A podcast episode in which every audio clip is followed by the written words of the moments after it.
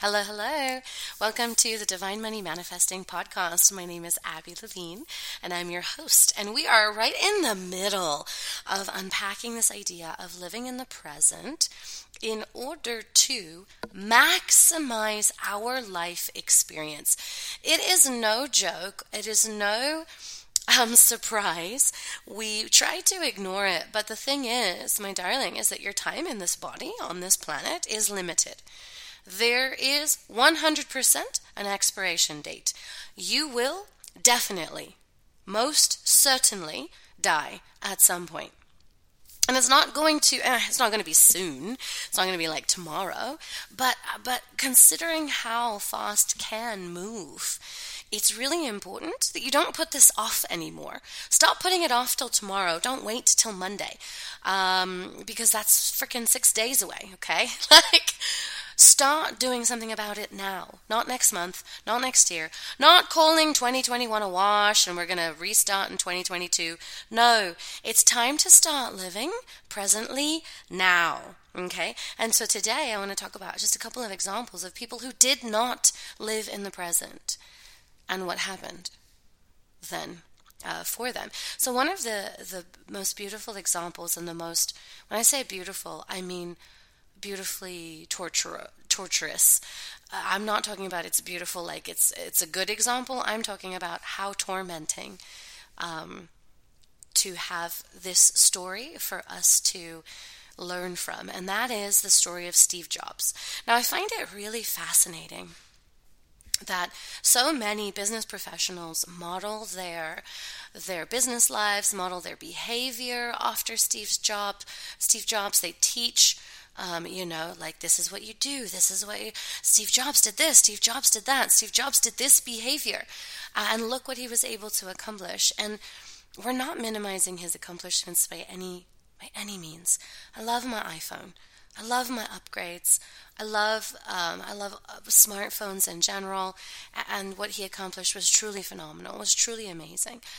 But in the final interview before he died, uh, and this is not talked about very often. Not a lot of people have read this final interview. I just actually, for the first time ever, met someone the other day, one of my new clients, who has read that last interview.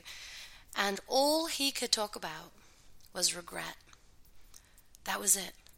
Was regretting the way that he lived his life, regretting the way that he spent his time because he was obsessively focused on building his legacy to the detriment of every single aspect of his life. And um, yeah, he died a billionaire, absolutely. Uh, he accomplished everything he set out to accomplish. Uh, and yet, at the end of his life, he had no friends he could trust. He had no family around him. His kids didn't even speak to him anymore. Um, and his he was worried that uh, that his corporation was filled with greed, and I mean it kind of was, right? Like case in point, all this the shady stuff that's been happening with Apple since he died, um, and you know he said, yeah, sure, I made a lot of money, but can money hold my hand when I walk back from the bathroom from puking after my latest um, chemo treatment? Uh, can money hold me while I shake and shiver um, from the side effects of the medication? Can money tell me that everything is going to be okay? And um, and the purpose of that article, he was very sick at the time, uh, but the purpose of that article was essentially to drive home the point don't do it the way that I did it. Don't follow in my footsteps. And so many people idolized what he's created, but he didn't live while he was creating it. Um, and that's a really, like, you know, famous person, celebrity kind of example. Uh, but if we come to the to the regular peon world where we live as people, there are stories that I hear about all the time. One of my clients had the devastation to witness her, uh, her parents, her in laws be so frugal their entire lives, because they had a certain amount of money that they needed to set aside for retirement, and uh, and once they had retired, they were going to travel. They didn't really travel much. They were incredibly, incredibly tight. Uh, while they were alive, they didn't let themselves have any experiences because they had decided, no, we will live after we retire.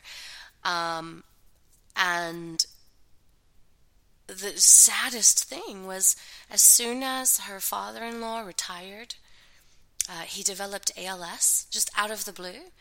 And within three months of retiring, his ALS had become so bad that he was never allowed to travel again for the rest of his life, which it was decided was not going to be that long and certainly wasn't going to be incredibly pleasant. If you're not familiar with ALS, um, it's essentially just the breakdown of your systems and your body, and it's uh, just such a debilitating uh, process, and it is irreversible.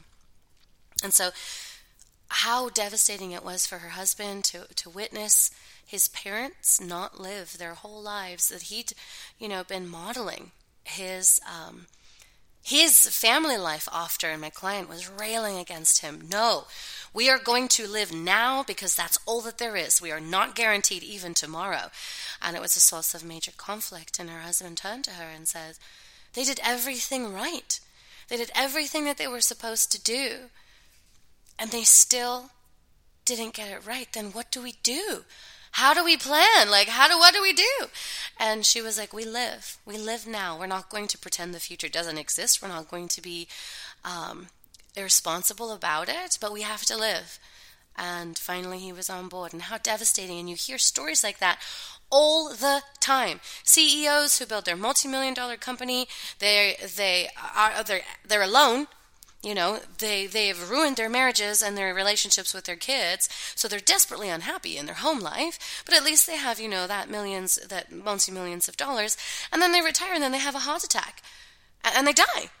So they never actually get to enjoy what they've built.